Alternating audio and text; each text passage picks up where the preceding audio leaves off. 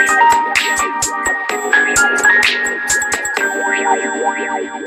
い、こんにちは。えー、自分はですね、数日間体調不良で寝込んでおりました。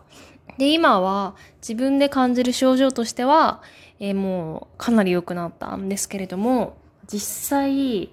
もうこの何が原因で体調が悪くなったかわからないんですよね。なんでもしかしたらもうなんか菌みたいなのがまだいるかもしれないし、体の中はどうなってるかわからないんで、とりあえずは、えー、今週は家にいようかなというふうに思っています。で、その間に、こう、自分は、たくさん本を読もうかなというふうに思っております。えもともとね、あの、体調が悪くなる前から本を大量に借りていて、えー、今では読んでない本が、1、2、3、4、5、6、7、8、9、10冊くらいあります。なんで、これを時間かけて読んでみようかなというふうに思います。まあ、最近自分の中でハマっているのは、えー、前にお話ししたかもしれないんですけれども、エドガー・ランボです。これがもうめちゃめちゃ面白いですね。今自分が読んでるシリーズは、えー、なんて読むんだろう、桃源者って言うんですかね。えー、桃、果物もの桃に、えー、源の者で桃源者のものを読んでいます。確かこの前週が、あ、まあ、前週になってるんですけれども、これが多分10冊くらいありましたかね。厚さ、えっ、ー、と、約3センチ。あ、2.5センチくらいか、2.5センチくらいのものが、えー、10冊くらい、えー、発売されていて、図書館にずらーっと並んでいます。これがもうすごい面白くて、暇があったらこれを読んでいますね。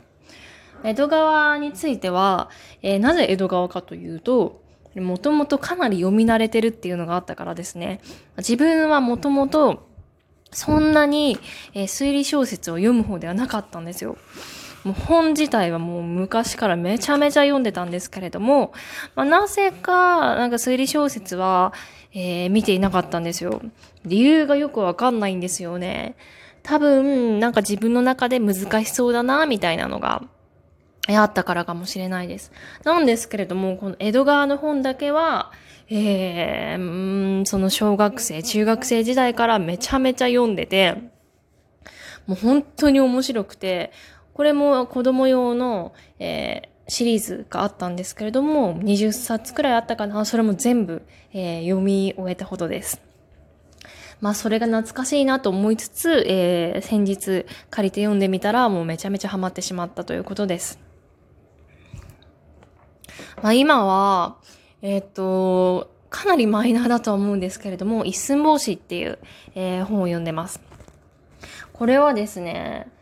まあ、江戸川にありがちな、もう本当に一番最初に奇妙な男が出てくるって話ですね。こう、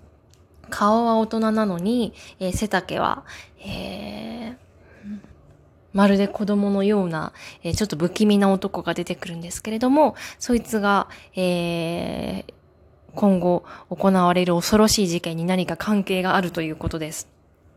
で、自分はもうほぼほぼ8割方読み終えたんですけれども、あとはこう種明かしというか、まあ推理の、えー、時間なんですけれども、まあそこがすごい楽しみで、正直今も早く見たいという気持ちです。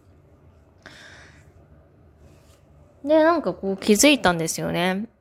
なんか読書をする習慣って、その20超えてからだったとなかなか身につかないなっていうことですね。え私はですね、もともと、小学校時代からもうすごい本を読む人だったんですね。というのは、母親が、えー、こう、本を読む方だったので、自然と自分も本を、え、読む習慣ができていたのかもしれません。で、も、あまりお金もなかったんですよ、うちは。なので、もうき、あの、暇があれば、えー、図書館に行くという生活をしていました。で、図書館で借りられるんだからわざわざ本本屋で買う必要ないだろうということが、なんか暗黙の、えー、ルールでありまして、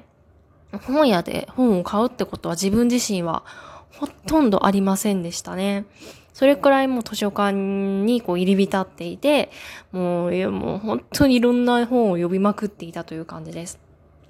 まあ、そういう自分だからこそ、えー、今でも本を読もうと思えば、こう習慣になっていくわけですよね。まあ、一旦大学生時代の、大学生から社会人の、えー、6、7年間本を全く読まない時期が、えー、続いたんですよ。まあ、読みたいなって思った時期もあるんですけれども、まあ、近くに図書館がなくて、こう、なかなか借りに行けなかったから読まなかったなんていうことが、え、あったんですけれども、まあ、大、で、そうなると、こう、自然と本からも遠ざかってしまうのかななんて思ったんですよ。なんですけれども、今回、え、別の場所に引っ越しをして、図書館が近くに、え、ある環境になると、本当に自然とスッと本が、えー、入自分に入ってくるっていう感覚です。あすごいありがたいですよね。まあ、個人的には、その本を読む時間ってすごい大切だと思っていて、こう、テレビとか、スマホとかとはまた全然違った情報だったり知識が入ってくるんで、うん、これは積極的に読むべきだなと思ってるんで、非常に今は楽しんでいます。で、自分がしてしまうのは、この本は見る意味、価値ないなっていうふうに思ってしまうんですよね。まあ、その、まあ、ジャンルが小説なんですよね。この説明書とか、なんかそういう本だと、まあ、読んでも意味ないとかって、うーん、意味ある意味ないっていうのは自分の中で判断できると思うんですけれども、小説で、小説なのに、あ、なんかこの本は、こう読んでも多分何も価値がないとかいうふうに思ってしまうんで、なんかすごい珍しい感情だなというふうに自分で感じました。なんか自分が、えー、好きなジャンルがこう純文学なんですよね、完全に。安倍工房とか、まあ、志賀直哉とか、そういった昔の、えー、文学が好きなんで、どうしてもこう現代文学、現代小説だったりエッセイだったりのちょっとこう簡単な、えー、本を読んでしまうと物足りなくなってしまうんでしょうかね。まあ、せっかく楽しい内容なのに、あいいや、これはなんかあまり楽しくないっていう風に勝手に思ってしまうんですよね。でも、本を読むのに無駄とか無駄じゃないとかってないと思うんですよ。楽しいか楽しくないかだと思うので、今後はあまりなんか襟好みせずにいろんな本を読めたらいいなぁなんていうふうに思ってます。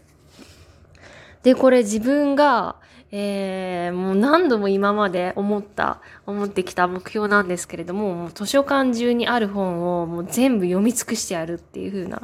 思ったことある人いますかね？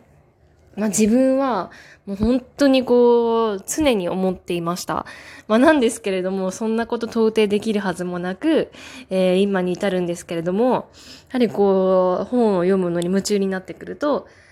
あもう全部読んで、もういろんな知識を得たいっていうふうに思いますよね。もうこれ読むのにもうどんだけの時間が年数がかかるんだって思うと途方もないんですけれども、でもそういった、でもなんかワクワクするような目標に向かって日々過ごしてるっていうのは非常に生きがいがあって面白いなというふうに感じます。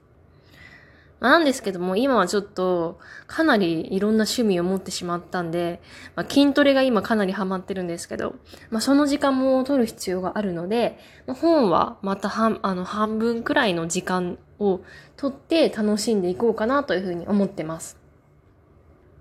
んで、こう読んだ本も、えっと、やはりこう、時が経つと忘れてしまうので、どういった内容だったかとか、自分がどういうふうに思ったかっていうことも、ここでちょっと話していこうかなというふうに思っています。よし、ではこれからまた続きを読みますので、